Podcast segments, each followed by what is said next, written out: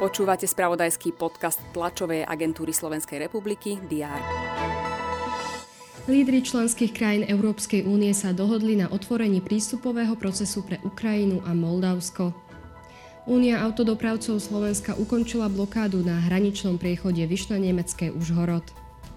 To sú niektoré z udalostí, ktoré priniesol včerajšok. Redakcie TSR budú mapovať všetky aktuality aj v piatok 15. decembra. Vitajte pri prehľade očakávaných udalostí dnešného dňa.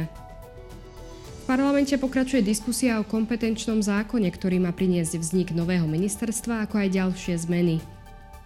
Predsednička úradu na ochranu oznamovateľov Zuzana Dlugošová bude reagovať na vládne návrhy. Podľa úradu spôsobia demontáž doterajšej ochrany oznamovateľov. Dopravný podnik Bratislava bude informovať o ďalšom postupe prác a organizácii dopravy počas opravy Vajnorskej radiály. Na východe otvoria cestu v úseku Košice, Veľké Kapušany až po hranicu s Ukrajinou. V Bruseli je záverečný deň zasadnutia Európskej rady. Zástupcovia Európskeho parlamentu a členských štátov budú zároveň rokovať o zákone na ochranu slobody médií. Poľsku vedú do prevádzky americkú protiraketovú základňu vybavenú systémom Aegis, ktorá má chrániť pred útokmi balistickými raketami z Iránu. Dnes bude na Slovensku prevažne oblačno, teploty klesnú na 0 až 5 stupňov Celzia.